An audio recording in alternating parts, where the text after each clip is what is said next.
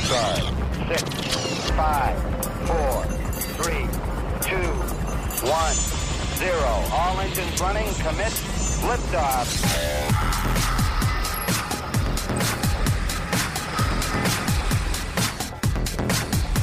Hey, good afternoon and welcome to SWAT Radio. It's uh, Doug McCary of His Light Ministries. It is Thursday, May 12th. So hard to believe. It is May. It's a beautiful day here in Jacksonville. Not sure what it's like in Mississippi, Georgia, or Virginia, or for our listeners out west in the western U.S. who listen through SWATradio.com, or even our friends over in Europe who tune in. But uh, we're so glad you're joining us today. And today is guest day. Traditionally, Thursdays are our guest day. And today we have a local minister, a guy who is uh, a NAV guy, I call him. He, he said he's their campus director at the University of North Florida. But he and his wife are in ministry here in Jacksonville at the University of North Florida. And uh, one of the things that they have prayed over the campus is the least of you will become a thousand, the smallest a mighty nation. I am the Lord. In its time, I will do this swiftly. That is a great prayer, and I'm really excited to have Alex Ellis here. Alex, welcome to SWAT Radio. It was a pleasure to get to join you, Doug. Yeah, it's good to have you in here. And uh, man, you got a great name. That your name sounds like it's some either an actor or sounds like a, a some kind of like I don't know Secret Service guy, Alex Ellis. It just sounds like a book title, man. So yeah. I love your name. That's great. Well, you're at UNF, and um, you know when people think about UNF, uh, like you say in uh, one of the articles that you wrote, uh, or they they wrote about you there. You know, people tend to think in universities they think about University of Florida, yeah. or they think about uh, Miami mm-hmm. or Florida State. But UNF has grown over the years, and, and, there's a lot of students there now, aren't there? Yeah, it's like um, the last numbers I was looking at, like sixteen thousand in the undergrad program. That that used to be a normal sized SEC college, you know. I mean, like a long time ago when I was in school, and so and you know, do you see a hunger in students for spiritual things or for the Lord, maybe, maybe, maybe not the Lord, but for spiritual things? Is there a hunger out there on campus? Yeah. So there's about 1,600, so 10% of the population, say, quote unquote, involved in spiritual things. So at least 15,000 students who are just open to having conversations. And I think, you know, most of the time I talk to the older generation and they'll say, oh, those the college students, they hate Christians or they don't want to talk about things. But I, I found quite the opposite. They are very open to dialoguing. Mm-hmm. Now, it's just about how you approach the conversation. Um, if you come off really intense and harsh, they're probably going to, they're very emotional and very relational. Yeah. So if you have a relationship and you're willing to have a conversation and kind of walk with them and under, hear them, I think that's a big thing, hearing them, man, they're going to open up to most things. And I, I, out of the times I've asked to read the Bible with students, I, I very rarely get shot down. Well, how, how, long have you and your wife, is it Shauna? Yeah, Shauna. How, how long have you and Shauna been on campus there? So at the University of North Florida, we've been on campus for about seven years. Before that, I was at the University of South Florida for three years, and so we which is your alma mater. Yeah, right? that's right. Go Bulls. Was that cool going back to your alma mater ministering there? Yeah, it was a great part. Uh, actually, the guy who discipled me for four years, my entire time at the university, was moving on to go to a different university, and I kind of filled in his role and just kept training up young men. And so I, you know, I felt really proud and privileged, kind of like the Paul handing off to Timothy. It felt really, uh, really encouraging at that moment. Well, for you, um, growing up, you grew up in, uh, you said Missouri, right? Yeah. Mm-hmm. Um, uh, the Show Me State Show out me, there, yeah. out west, Midwest, anyway. Um, people out in the Midwest, what was it like growing up there? Um, you know, in the Bible Belt or the South, mm-hmm were you guys where you grew up considered the Bible Belt, or were you more Midwestern? A lot of Lutheran churches, a lot yeah. of, you know, I, I, know there's a lot of Lutheran churches out there. Yeah, yeah. Uh, my, my, exposure up there is a lot more Methodist, but uh, and not ill of any of those organizations. Yeah. My uh, my family background is very like I would say gent, like spiritual. Kind of would say they're Christians, but don't go to church. Maybe go on Easter, maybe go on Christmas. Um, but they would say the values of the Bible, possibly, but they don't know any of the stories, don't know really any of the scriptures. We know, we had Bibles in our home, never opened them. Were they two timers? Like they went to church two times a year, Christmas and Easter? If we got lucky. Yeah. yeah, I mean, like you know, that's a lot of people uh, that would do that. So you grew up really not having uh, a, a, a family-led devotion or any kind of spiritual talk about for you personally. Hey, how you doing with the Lord today? Are you in the Word? Those kind of things weren't part of your daily conversations. No, it's it's super interesting now raising kids, uh, trying to really establish something. Neither my wife or I grew up in Christian homes, and both came to Christ in uh, high school. But in my background, there was, I mean, the goal in life was just be awesome and do your best. Even, you know, my parents, they're still not believers. We're still praying. God would lead them in. But um, even then, those conversations, they're like, well, if this is, makes you happy, then go for it. And it's just interesting. You're like, what? well, um, tell us a little bit how that happened for you. Like, how, how did you go from being in a home where, you know, it, it just really wasn't that high of a priority? Mm-hmm to now you've given your life at least the last 10 years to yeah. making sure it is a priority for other people yeah that's one of the great, joys of my life is getting to find jesus. And i think uh, one of the things is you know growing up in that home was a, a, lot of competition and trying and i'd use friendships and do all these things. Now i probably wouldn't outwardly say these things right? But um, my parents marriage kind of got to like a rockier spot and i think that made me pretty angry I, I think most men are generally pretty angry, and we just don't talk about it. Yeah. And so I was frustrated and angry, and kind of didn't know how to handle that. And so I was a swimmer in high school, and so I was on the swim team. And I hate swimmers. I, I, told you that in the break because you, you guys would just swim forever, and you made it look so fluid, so easy. And every time I would try to imitate you, I would almost drown, just sucking in the water down my nose, and I could never figure it out. So I just did something else. Yeah, it totally makes sense. I, yeah. I can't throw a ball for anything or shoot anything, so but I can go, you know. Yeah. but um, so on that team, I I couldn't drive. I wasn't old enough yet, so I had this guy who's uh, on my team. He was an older guy. And he drove us everywhere, and he was a Christian, and his family was going through some hard things as well. But he had this different attitude. I was angry and frustrated all the time. Didn't really know how to handle it, uh, and I was responding probably some negative ways, and um, searching out things to make me happy and satisfied that we're just not doing cutting the mustard you know they just weren't satisfying and yeah. there's so many of those things we chase after and i chase after um, but he was kind of responding different and he said well jesus is in control and it's going to be fine in the end even though his parents were like on the brink of divorce you know i'm like this guy's crazy or he has something that i don't have yeah. And so I finally, he invited me to this Bible study all the time. I used to make fun of him for going to church and wasting his time in a Bible study. So, but I finally went and they just opened the Bible and were talking about it. And that was like mind blowing to me. Because I thought we were going to come to this group and they were going to tell us all what to think or what to say or what to believe, but they were just opening the Bible and talking about it. I love to talk. That's why I'm hanging out with you, Doug. Yeah. and I loved it. We sat there and talked about Genesis and all these things. Where you know, these passages, you're like, these are the, the non believing ones you want to go to. Um, but I just noticed, man, there's this thing that Jesus is offering that I don't have a purpose, a value that I did not have. I had no goal in life other than just be awesome, do my best. Yeah. And so I started going to that church for a little while, and then I started seeing this is what I'd give my life to is something greater than myself. That God has this mission mm-hmm. and this value that, you know, He says, I've come to give you life and life abundantly. Well, I, I wasn't finding that, you know, in anything else. So Swimming wasn't giving it to you. It was no. just giving you a lot of water in your nose, wasn't it? I wasn't the best swimmer either. So. Yeah.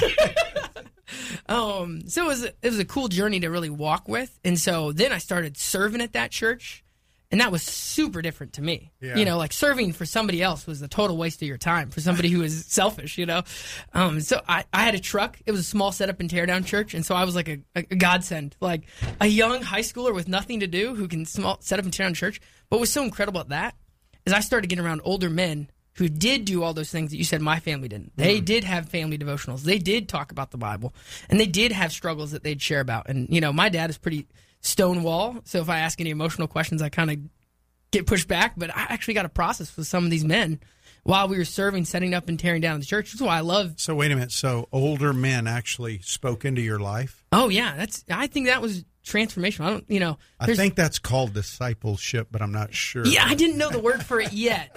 you see, you know, yeah. I think that's what community is built for, right? Is for mm-hmm. these older generational ministry opportunities that discipleship is. I just didn't know it yet. Um, and so I think that was incredible opportunity as they were pouring into my life. And I was just, you know, lifting chairs with them. They were sharing stuff that was just nonchalant to them, but it was incredibly revolutionary to me. You know, that's a very insightful point, Alex, that, that a lot of times uh, we as older men, mm-hmm. we don't have any idea the impact that our words play on younger people in casual conversation, what we perceive as casual conversation. Right. Yeah. Because you probably weren't sitting there going, well, hey, tell me about this, tell me about this. You were just watching them and listening to them and then engaging with them. And Mm-hmm. they would say something that they may not even remember, but for you, it became very impactful. Yeah, from the way they talked to their wives to the way they had conflict with their family to like just the things they were reading. I wasn't necessarily even now, like even in those moments, I wasn't like, oh, that was life changing, but I, it was starting to have an effect. I mean, I remember in that high school Bible study, we for the first time ever, we did. Uh, I don't know if you ever heard of that uh, every young man's battle. Oh, yeah. I- yeah I- Stephen Arterburn, I think, wrote Yeah, that. incredible content at the time. But I'd never talked to anyone about sex. Yeah. and this was revolutionary to me. And so it was so eye opening. You know, I'd never seen conflict happen in a healthy manner, or how to love your kids well, or like how to like lead and serve. Like, why would you serve someone? And to talk to these men, or how they're work at the workforce, trying to work well for a reason more than just making money. So hmm. all those conversations, though, I did not sit there and like, oh, this is a good note, good note. Hmm. I was processing them, I was internalizing them. They were they were taking hold of my life because that's the spirit's power, right? Yes. So your swim guy that gave you rides is the one God used to really share the gospel with you? Yeah, yeah. Tim, hmm. he was incredible. Uh, I mean, just tenacious, just kept asking. And I think, you know, we quit so easily on people. It took him two years of continuing to have relational time with me and asking questions. Yeah, he was a persistent witness. Wow. Yeah. Well, um, you know, when we come back, I want to pick up on it there, and I want to talk about how that discipleship looked practically for you when you did say yes to God. Yeah. Was it Tim? Was it somebody else? Because something got you to the place now where you're being that disciple, and mm. I'd like to follow that journey a little bit. Hey, you're listening to SWAT Radio. I have Alex Ellis from the Navigators. He is the campus director at University of North Florida. We're going to be back with more. And if you want to know more, you can go to navigators.org. I'm going to tell you how you can support Alex and Shauna and their family as they minister here at the University of North Florida. So thanks for listening. We'll be right back after this sponsor break.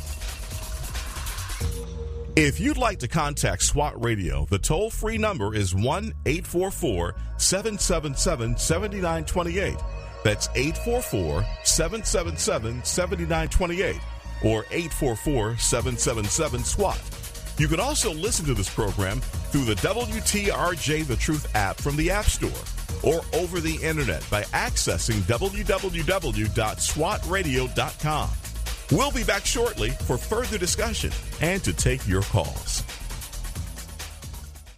SWAT Radio is brought to you in part by Ace Door and Window Service Inc. Ace Door and Window Service Inc. is a full service sales door and window installation company. Both of the owners are licensed contractors and are involved in the daily operations of the company. All of their trucks are company owned and fully equipped. Their mission is to provide Jacksonville and the surrounding area with door and window replacement services. To learn more, call 904 701 3667. That's 904 701 DOOR or online at www.acedore.com.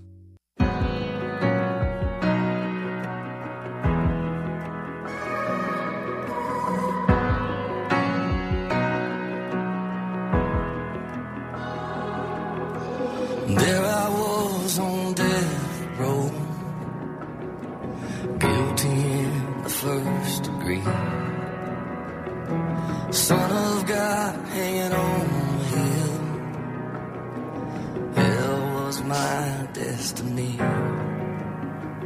Hey, welcome back to uh, SWAT Radio. This is Doug McCary of His Light Ministries, and I have uh, Alex Ellis today in uh, the studio with me of the Navigators uh, at uh, University of North.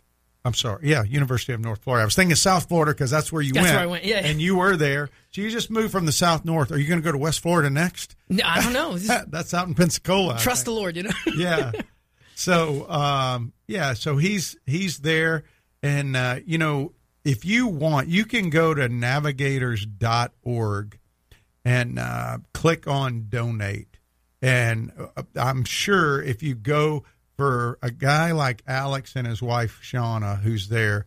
Uh, would you be considered support staff, or do they just go to donate now? Do you know? Oh, we're fully supported. So yeah, uh, any of the money that goes to that, when you click donate under our name, it fully goes to our name. So into that account number. So when I go buy ten pizzas for a dorm and meet college students, that's where that money comes from. So Isn't that cool that you can do that and you can just go in there and click on support staff and it'll have a search bar. You type in Alex Ellis, that cool name he's got, Alex Ellis. And uh, anyway, they'll, they'll take you to a picture uh, of them and you can donate to them. And uh, they're having quite the impact here in uh, North Florida. And that's one reason I wanted him on today. And we were talking about his coming to Christ. And he grew up in a home that really uh, did not point him to Jesus, other than maybe going a couple of times a year, um, as most people in this country are. They're they're what I would say nominal. If it at, at all churchgoers, at, you know, two twofers, they go twice a year, uh, Christmas and Easter, and uh, but yet God brought a guy into his life, Tim, right? And Tim was a guy God used to speak the truth uh, over a two year period. And then, how did you get discipled? Like, how, who was the person that was? Was it Tim that began to help grow you in your your your disciplines of the Bible and and what God may be wanting you to do, accountability, or was it somebody else? Yeah, so uh, that was in high school. And so I was about to finish high school and go off to college. And so I got into the University of Florida, the University of South Florida, and a few other campuses. And I was really debating going to UF, doing law school, doing all that stuff. But I had not really had a community of faith around me at all. And so uh, I just started part time at that church, just just kind of doing like some setup and tear down stuff for them because Oh, at the church available. in Missouri, right? No, this is in Tampa. oh, sorry. it's in Tampa. It So in this is down at South Florida. Yeah, this is down in South Florida. So that's actually the reason I stayed and went to the University of South Florida was to stay at that church and stay connected to that community of men. But there wasn't really any college students or anybody my peers my age that at that church. It was a great church. It was very young in the sense of like where I'm at now, 30s with two kids, you know. Yeah. Um, but so my camp, my uh, youth pastor was really like, hey, when you get to college, just get involved with anyone. You need to be with a college, uh, like a ministry connected on campus with people who are in your context. So it was a big encouragement. So I went to the University of South Florida. We had this week of welcome. You meet a gazillion people and you do all these events. And I went to all these uh, different campus ministry events and stuff like that. But you know, it was interesting is I'd go to this event and I'm like, oh well, these are the Christians. We have a goal, reach everyone on campus, right? And so, but I, no one would talk to me. And I was like sitting there in these events and I was like, no one's reaching out to me. I'm sitting here. I want to get connected to this thing. Talk to me. And and you're with Christians, right? No, these are Christians, supposedly Christians. Yeah, yeah. I'm not. Gonna, Isn't that isn't that crazy? How you can go into a church Mm-hmm. as an outsider and nobody says hi. I Yeah. mean, you can go to a Christian event as an outsider and nobody looks at you and goes, "Hey, I'm so and so. Can I help you?" Or, you know, do you know anybody? I mean, isn't that funny? That's so powerful, Doug. I mean, like people want to exegesis this passage or do this deep Bible study. I'm like, just go talk to that dude right there, Just- and that will change that guy's life. And so because nobody does that, do they? In our culture today, really, people just they they're Mm-hmm. they're very mobile and they're moving, and people have their earphones on all the time, and and and so it's hard to do that in a lot of ways, and I, it's a little bit of a risk, isn't it, to go Yeah. out there and talk to somebody? You Yeah, know. I tell old guys all the time who are like, "How do I reach young people?" Talk to them.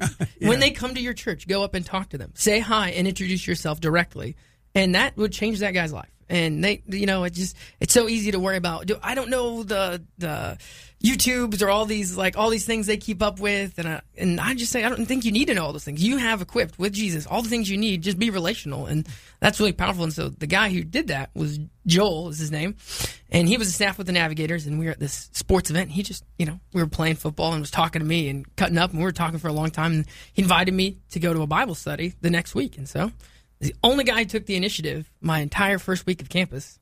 All the other times I, I'm a talker. I told you that, so I usually take the initiative. and you're a talker too. That's Yeah. what's crazy. doesn't take much. And, and so, so when guys like me and you go to a place and nobody talks, we're like, "What's wrong?" Yeah. I mean, we we start smelling our underarm and figure out, or we do is something wrong with us? Well, that that was the incredible thing. When I came to Christ in high school, I then I started meeting all these Christians that I knew.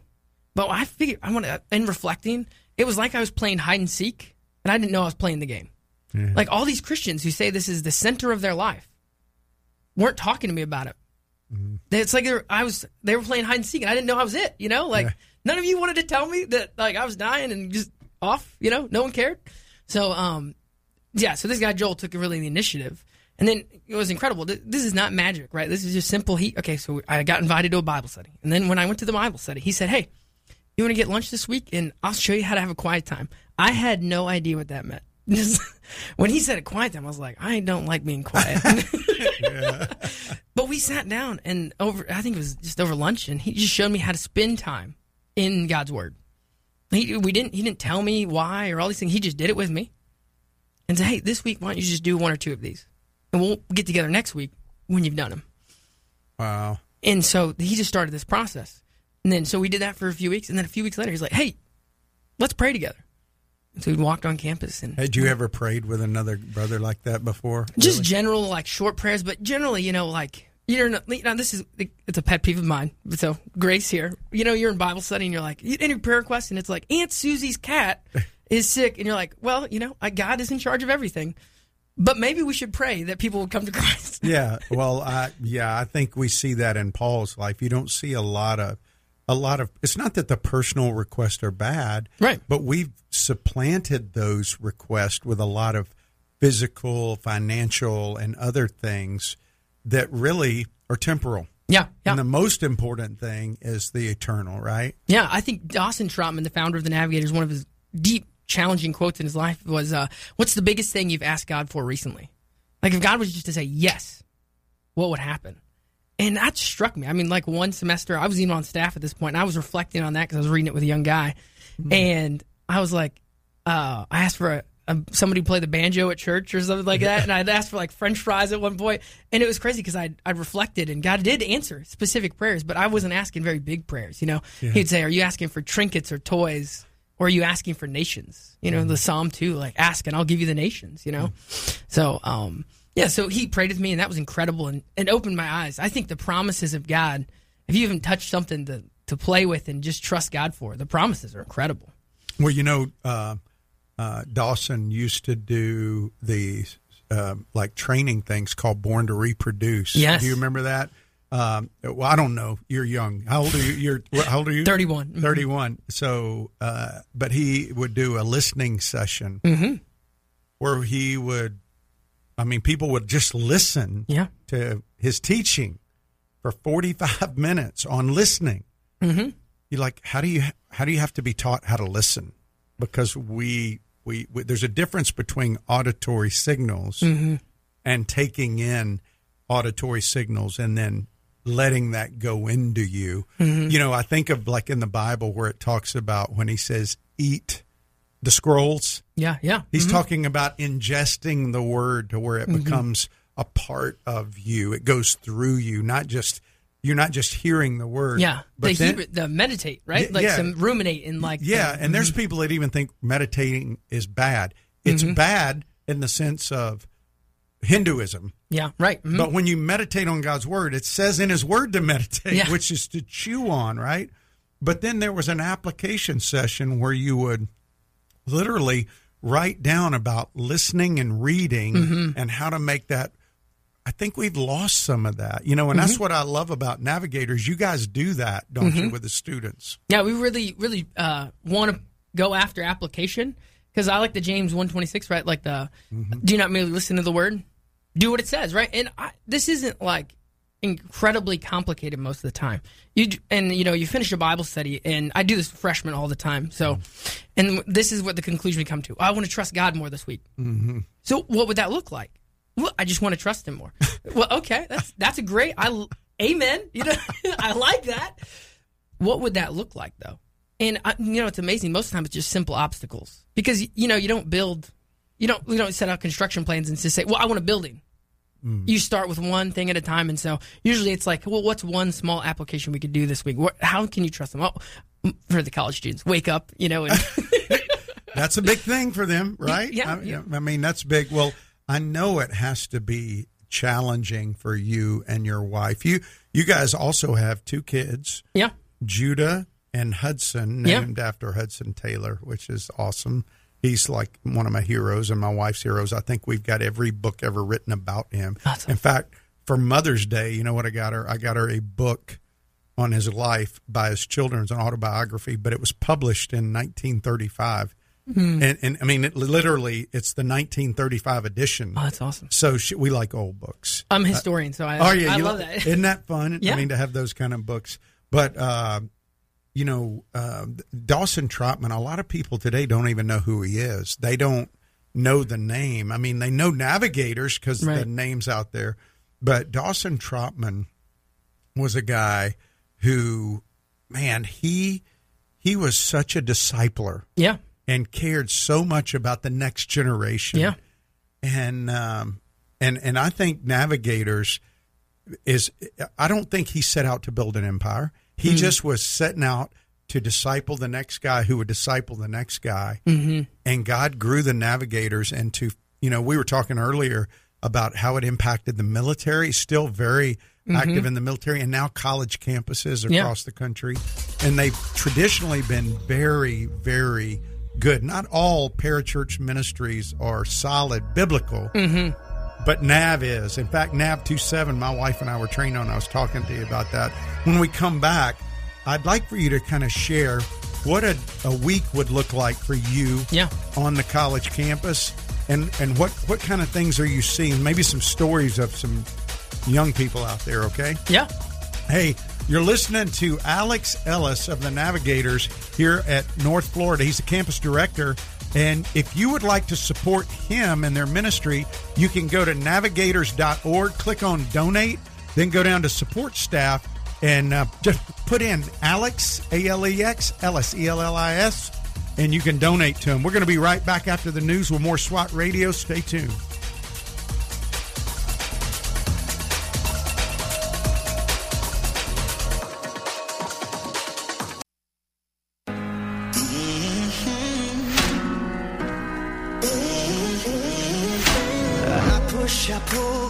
Back and forth, finding myself.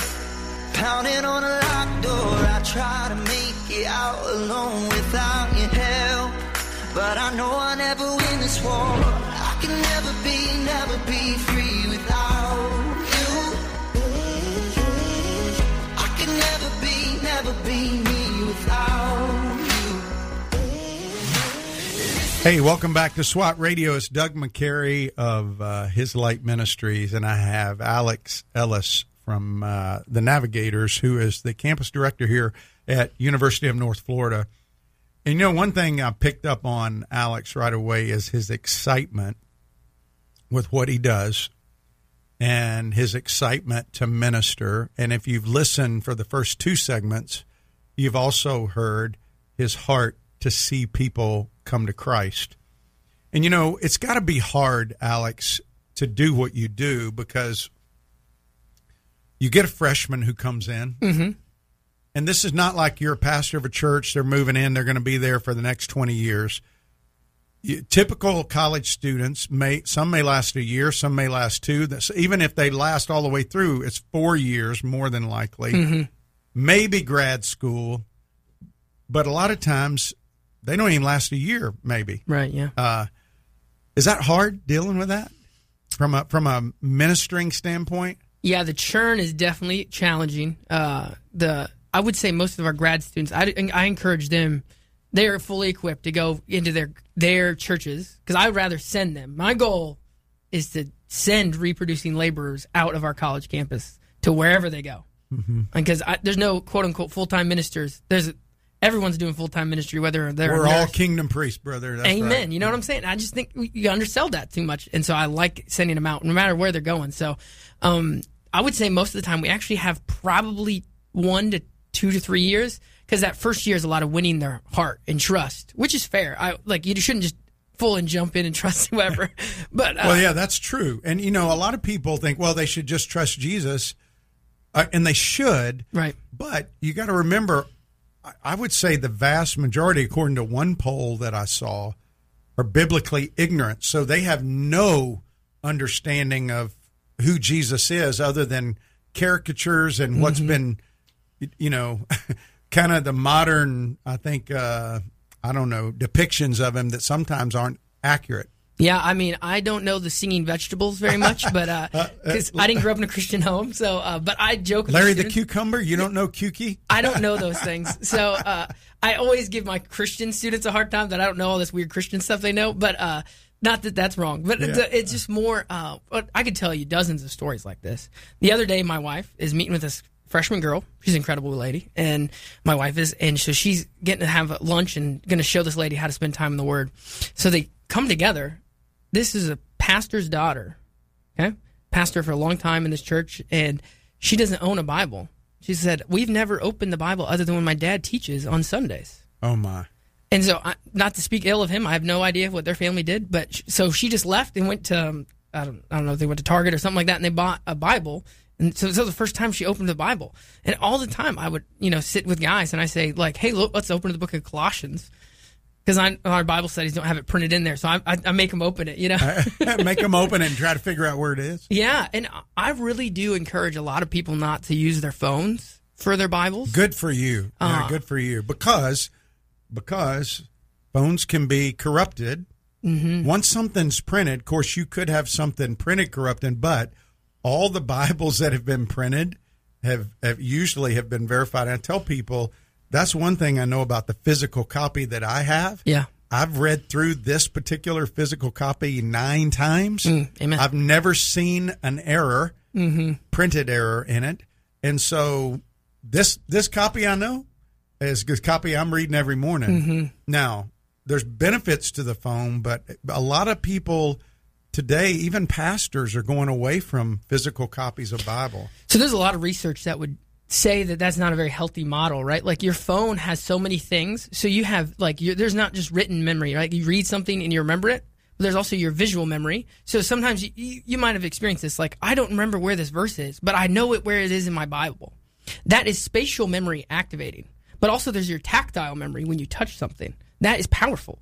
And then there's just so many things because your phone is a platform to so many things. Your brain can't distinguish the differences, and so it only uses that me- one source of memory. So even you might be like, "Well, I want to remember the Bible better." Perfect, just read a physical Bible, and then I don't get all these pinged notifications because you know whenever I sit down, I'm just ga-ding, ga-ding, ga-ding, ga-ding. So I I really encourage most people. I'm saying seven minutes. Now, utility, I'll use my phone when I need to, but there's something very powerful about God's written word. And we say often, like, I wish God would just speak to me. yeah, he has. He has. He spent an incredible amount of effort getting this to me. Yeah. So let's, you know, And a lot of people have died, so we could have a physical copy. Yeah. And you know, one of the other things I, I share this illustration a lot. Alex says that, you know, when you go to a Starbucks and you're on your phone with somebody, they mm-hmm. they don't know what you're doing. If you've got a physical copy of a Bible in there, mm-hmm. There's no mistake about what you're doing. yeah, You know, I mean, like they know you're having some kind of spiritual conversation about Jesus. I'm not saying it's always right. I'm not saying that that there may be false religions that use the Bible too. Yeah. But when you see somebody on a phone or an iPad, you have no idea what they're talking Right. about. When you see somebody with a physical copy of the Bible, you have no mistake about what they're talking about. yeah. And I mean, again, I could tell lots of stories about what God has done with people re- reading their Bibles. I remember one time I was in, an elevator with this freshman guy. We are going back up, and his roommate came in, and they they had not talked about spiritual things very much. Yeah. And so I said, "Hey, what are you reading right now?" And so he, the only thing he had in his hand was that Bible. Oh. and so he had to have a spiritual conversation right there with his roommate. And it wasn't like I called him out like in a Yeah. awkward situation. It- he literally said, "Oh, I was reading the Bible." And I said, well, "What have you been reading lately?" And that's so not awkward. Most people talk about the content, the movies, the things they read and listen to. Why would we not con- conversate about the Bible? You know, in a normal way, In just like way. it's a normal part of our life. Yeah, I was. You know, I worked uh, Chick Fil A when I was uh, in the workforce back in college, and none of the guys I worked with were Christians. And so- Another successful Chick Fil A story here, That's right, folks. Right? well, I, it's crazy because I'd minister all these guys. None of them were non-believers. And I worked in the kitchen. They talk about woo a lot of things, and but I would just say, hey, this is what I read this morning. What were your thoughts? What were you? What would you say? You know, God says He demonstrates His love for us. Has anybody demonstrated their love for you? And it's just like that's not a complicated question, Yeah. but it's left them with a lot of things. And I didn't, and I started reading the Bible with those guys, and I didn't see any of them come to Christ. But the next guy was a navigator guy who took my job because I, I, I like basically recommended from the job, and he saw all of them come to Christ. really? So five guys in that kitchen came to Christ out of, but I didn't get to see him. But you know, God is just you know, you know, that's the thing. He gives you the growth. You know, That's great. And so you, uh, so I asked you before the break, a typical week for you during the school year. Yeah. I, I'm sure you go to events and stuff, but like uh, you're meeting with people. But what's a typical week look like for you? Yeah, there is no. Is there a typical There's week? no such thing. I'll dis- the disillusionment as my staff. I, I train young staff, and so every time they're like, "Was this going to be the regular week?" No, but we just, you know, as best you can. Uh, I would say, especially for me, my vision of our ministry is not events based ministry. Um, especially for men, men do not in- come to a broad invitation. Men respond to challenges and in, and direct leadership. So I do. We we host like a large group meeting with like probably 150 students, and then we host Bible studies in all the dorms. We have about uh, uh, 12 Bible studies running in the dorms, and we try to have them in the dorms. Why? Because that's where the students are.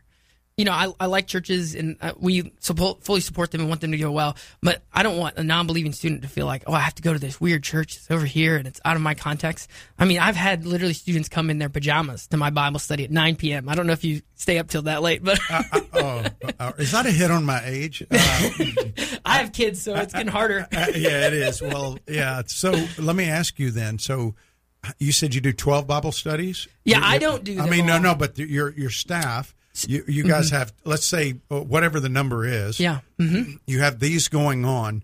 How many staff people do you have here at UNF? So I'm unique. I'm a training campus. So I I take on new staff, like on their first year out of college. So uh, right now it's a staff team of four, and then like two volunteer, like part time volunteer staff. So it's six technically, and I'm training them for their first time because you know when they come out of college they know lots of things, but they also don't know lots of things. Yeah. they're young, um, and I love ministry, but they also need to be responsible workers, and so um, helping them be accountable, growing, giving them the, like the knowledge of the scriptures and helping with those things. So I trained them. So that's a part of my week would look like that, leading staff meeting. So we can do the day to day activities, but also plan retreats or conferences because we do like men's retreats and we do local conferences and stuff like that. We have like a, in January, we just had it. It was a 500 person like camp, uh, conference for the weekend. And those are good moments to like gain some energy and momentum. I don't say they're like, there's no magic to them, obviously. Like Jesus, But but is it powerful. is it a NAV conference? Or, Yeah, so- is it- it's all NAV staff come in for it. Yeah, so it's actually the Florida region. So we're at a few different campuses here, and so uh, with like UF, uh, F, F, FAMU, tried to do the initials, can't do it. FSU, uh, USF, uh, UF, and so we're, we're at a few different campuses, and so we're we come together to kind of have some momentum together, and so that we we plan those kind of as those comes along. But most of my time is with people. And that's what I love about being, you know, on campus, on the ground with people. And so whether that's most of the time, I want to invest in guys. I want to train them. I want to do Second Timothy 2 2. You know, the, the things you've heard me say in the presence of many witnesses and trust a reliable men who also be qualified to teach others. And I, it's interesting. Every semester I go over, hey, we're getting together. If he was getting with you, I was like, Doug, hey, why are we getting together? And he'll say, well, you know, I want to grow. I want to do this. And I was like, well, this is actually why I'm getting with you. And I'll go back to Second Timothy 2 2. And I say, well, I want you to go do it with somebody else. And so, um, so I really spend a lot of time with guys. So I meet about like four or five guys weekly. Okay. And then I try and be in their their networks of non-believers because I I want to. And I tell my staff this too. If their non-believing friends don't know you, you've done something wrong. Right? Yeah. Clearly, you're not in their relational networks, and so those are some goals, and they, it kind of looks different all the time. Sometimes people are like, "You mean you spent an hour playing video games in the like." Uh, Wait, you play video games?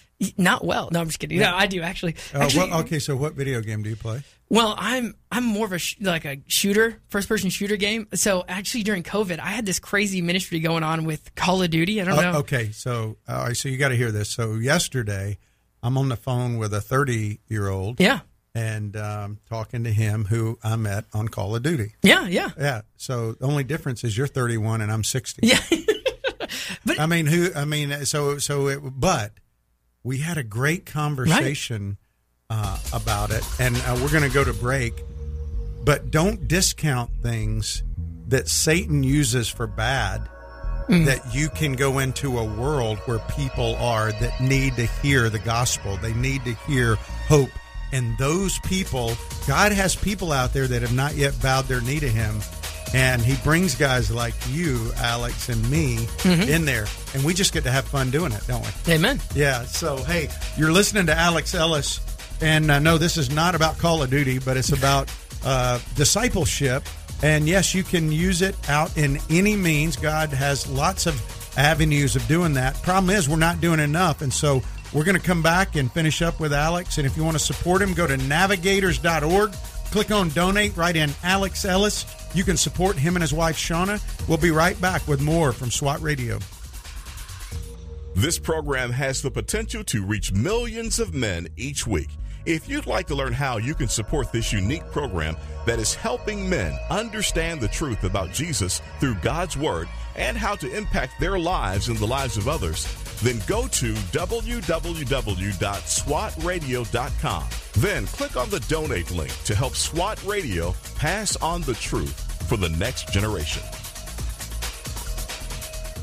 We're so grateful for having people like Tom Nehl Truck Company sponsoring SWAT Radio. Tom Nehl Truck Company is located at 417 Edgewood Avenue South in Jacksonville, Florida. Tom Nehl is a full service franchise truck dealer for Freightliner, Western Star, Volvo, Isuzu, and Sprinter vans offering new and used truck sales, service, parts and truck rental and leasing to the North Florida and South Georgia truck market. More information on Tom Nehl Truck Company is located at www.tomnehl.com. That's www.tomnehl.com.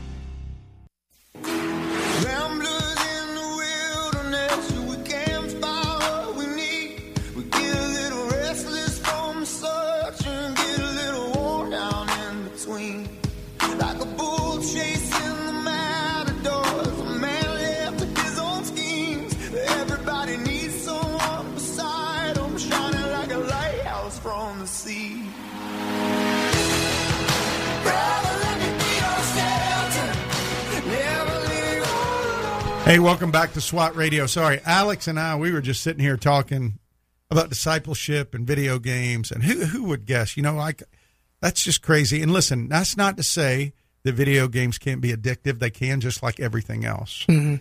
Um, they that you know they can, but that is the world that a lot of young men live in today, isn't it, Alex? Yeah, I mean, I was with an engineering guy I was discipling, and he's with all these uh, Arabic students. And I, by the time I started doing this, we did Call of Duty tournaments during uh, COVID and stuff like that. And I, I try and say, don't be the cool Christian. Just go hang out with people. You know, like I'm not going to do a cool Christian event more cool than what the, the world supposedly launches. And so it's incredible. We were playing Call of Duty, hanging out with these Muslim students, and I started getting to read the Bible with them because most Muslims are open to reading the Bible because they hold it as a part of their scriptures. Yeah. So it's incredible to get to have a lot of conversations with them. Intentionality is just transformational. Yeah, it, it is. Well, I'm so glad to hear you talk about Second Timothy 2 2. And so, as you're ministering to these students uh, and getting a chance to spend time with them, your wife's doing that with young ladies, right? Yeah, she's incredible at it. hmm So uh, that's really great that you guys have that kind of ministry. Um, when when a student gets to the point where you feel like they're able to reproduce, they mm-hmm. they're they they've matured. Like let's say they're there, they're in their junior year, and mm-hmm. you're you're still have a connection. Like, do y'all have regular any kind of meetings they come to, or is it just the one on ones and the little small group thing? Yeah, so we have our large group meeting, which is always Thursday nights at seven. It's on campus because that's where the students are, and so we do it on campus. And it's like your traditional like large group meeting. We have worship and a message and stuff like that, and then they go out and gallivant for the next few hours together because they're college students, and I don't stay up till one a.m. Yeah. not anymore.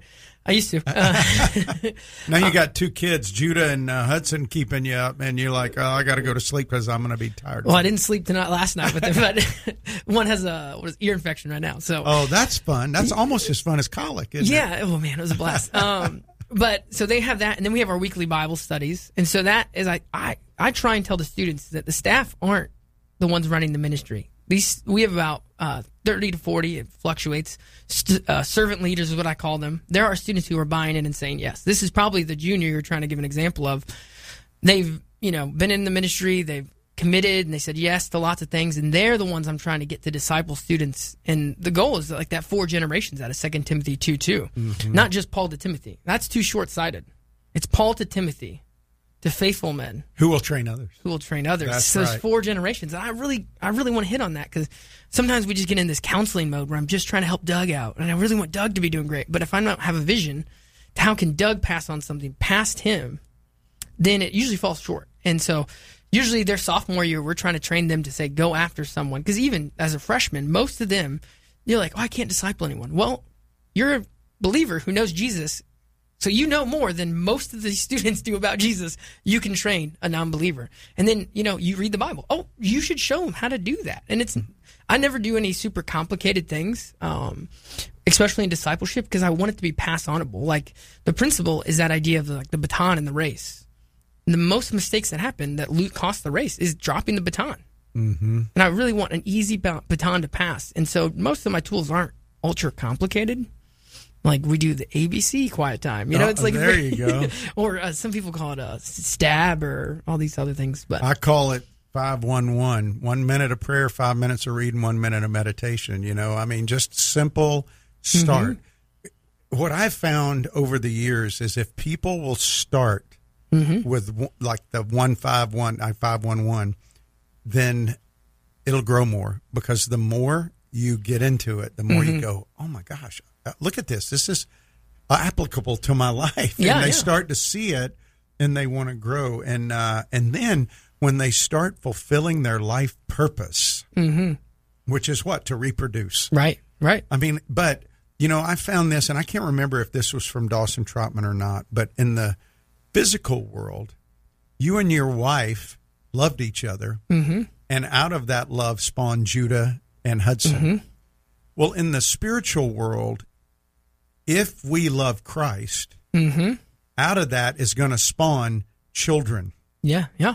Mm-hmm. that that will come from that relationship because of our love for him and his use of us there will be children who will have other children and it just perpetuates till he comes back.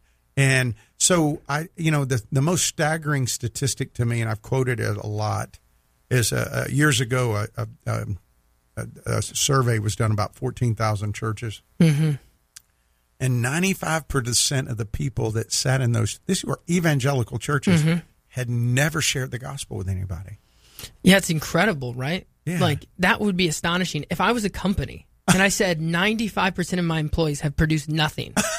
yeah i know i mean like think about it yeah, no, I, that's why I'm genu- that's why Dawson's vision is not new, right? It's the Great Commission. He says, "Go make disciples." Right? He's saying you should be producing. And then I lo- I love John 15, and we like to say it's the fruit of the spirits. I actually think that's a poor reading of that scripture. When he says you'll bear fruit, disciples, Christians should bear more Christians. more disciples You more yeah. disciples. That's actually the interpretation he's saying. That's Yeah. what Jesus is trying to say. well yeah when he says by this is my father glorified Mm-hmm. that what you what you go out and you produce fruit where the fruit is more disciples Yeah, and so I, I like the fruits of the spirit. Nothing against them, but I just think it's it's interesting so much. And I think uh, Doss said it. It's like uh, one of his things, like his life thing that got him to Born to Reproduce was emotions lead to actions. Mm-hmm. And then he said, "Well, that's not complete because I can do a lot, but actions lead to production at some level." And I just think how much church things. Sometimes we get in our holy huddle or church busyness, and you know I can even do it. You know, we got to like, oh, we got this event, we got the Easter egg hunt, and then we got this thing, and we got to stack the chairs this weekend. And it's like, but how much of that is leading to someone come to know Christ? Mm-hmm. You know, I wondered if we just shut everything down and said, "I want you to go reach one person." yeah Would would God be faithful? One person I shared this last week at SWAT, and it's the same model. I think Dawson Trotman emphasized this uh, multiplication over addition. One person in the next year. If everybody who heard this broadcast today, in fact, not even everybody, let's say one person out there hears the broadcast. Let's say you're uh, Alex's age, you're 31 years old. You're listening. You just flipped on the channel and you heard it, and you win one person to Christ in 2022 and and you disciple that person after sharing the gospel. It took two years with Alex mm-hmm. when he was in high school to to hear the gospel and step into the family actively. God already had his name written down in the Lamb's Book of Life, but it took two years to manifest. Then he was walked through that process. But let's say you were able to do that in a year with somebody. And then the next year, both of you picked one person and did that. And then the next year, the four of you picked one person a mm-hmm. year. In by the time you were 61, you would have reached over 1.2 billion disciples. Mm-hmm. That's insane when you stop and think about it, isn't it? Yeah, I think that was Acts seventeen twenty eight, where it says, uh, "These men have come who are turning the world upside down. They're at our gates." Like this, this crazy that God would be faithful. I think it's, I think it's E.M. Bounds says uh, the church is looking for better methods, but God is looking for better men. Yes. Just faithfulness, you know. Yeah. Did you? Um, I saw that uh, your wife, I think, does a Bible study, or maybe you. When you start, you talk about reading the Gospel of John with people. Yeah. Do you take them through that, or do you just encourage them to do that on their own? So actually, it's one of our big challenges we do in the spring. Uh, we ask everyone to ask someone to read the Book of John with them. Okay. So every student in the ministry, we do this big challenge to say we want you to ask one person because you said not what ninety five percent of people have never shared the gospel with someone. Mm-hmm. That was staggering to me. I, I was thinking about this one time. You probably heard that same stat. I mean, Yeah, I was. Uh, well, I was having a quiet time, and I like football. And a, a few years ago, the Oakland Raiders were like 30 sacks behind the other worst team in the league in sacks. And I was sitting thinking about like, how are we reaching the lost? Mm-hmm. I feel like the Oakland Raiders are reaching the lost. We need to change our culture. yeah. We can do lots of action. Again, lots of action, but no productivity. So I mm-hmm. said, we're going to start. We're going to do very applicable. All right, this is what you need to do this week. I want you to ask intentional questions to one person in your life. And we'd give them a list of questions and we'd process it. But you know what's incredible is so many cool stories come out of just somebody saying, Hey, would you read the book of John with me? Now we give them questions. It's like, what stuck out to you? What what did you learn about Jesus out of this? But most of the time, I say don't go over ten minutes. Leave them wanting more because you know some Christians get into these. Uh, they want to get on their soapbox and preach their sermon out of whatever John one or something. But as a as a non believer, all I needed was somebody to show a little bit of interest and open the scriptures with me because Yeah. Jesus is powerful. Well, I well the reason I asked that because um, uh, back in the '90s, I had a chance to meet Jim Peterson of the Navigators. Yes. Um, and uh, Jim Peterson wrote a book on discipleship, and in that book, he talks about when he was down in South America, and one of the things he did was he would take people through. He would meet them and say, "Hey, would you go through the Book of John with me?" And it's a great book. And in the back of his book, he had questions about. He, I didn't know if you guys used that at all, or if y'all were trained in that, but that was. It, it just struck me. Jim has a great ministry, and is he still with Navigators? Do you know? I'm pretty sure. Because he was. I met him out at headquarters. Yeah, at back. one time he was like the international vice president uh, of it, and uh, just a great guy who's been very faithful. You know, when you find men like Dawson Trotman, Jim Peterson, and those kind of men who've been faithful, it's worth taking a look at the things God has put on their heart mm-hmm. because He's given them tools that have been passed on that have been tried and true. Not that you have to emulate them mm-hmm. only emulate them as they imitate Christ, you know, because we're all flawed people. But I just love that way of going through the gospel with somebody and getting them to read the Gospel of John and and answering. Well, you know, we're coming up on our uh, the end of our program, Alex, and I just wanted to ask you. Uh, what are some of the big needs for you and Shauna and the ministry there that we can pray for? We got about one minute, so just real quick. Oh, real quick. Yeah. So, big prayer, I would say, is for the lost. I mean, we are really praying that our leaders would go after the lost. It's so easy for our about 100 students to just shrink back, especially they want to get in culture wars and all these things. Make Jesus the focus. And then I would just pray for laborers. I think that Isaiah 60 22, the least should become a thousand, the smallest, the mighty nation of time. I'll hasten it. Well, I want to get you back because I want to talk more about what that would look like for people in our community to come alongside you and, and be resources, Yeah. all right? And maybe talk to you uh, if we can do that. Hey, you've been listening to Alex Ellis. Again, go to navigators.org, N A V I G A T O R S.org. Click on donate, write in Alex, A L E X, Ellis, E L L I S, and help support that ministry. Pray for him. And uh, we'll be back tomorrow with more SWAT Radio. Thanks for listening, and uh, we'll see you tomorrow. Have a good evening. If you missed a SWAT radio broadcast this week and would like to hear any show in its entirety, then go to SWATradio.com. Click on past shows where you can listen to the broadcast. Also, if you're looking for a band of brothers that gather around God's Word to be a part of, then go to SWATradio.com and email one of our hosts, and they can get you plugged in to one of the local SWAT Bible studies. Tune in next time to explore how SWAT Radio is strengthening spiritual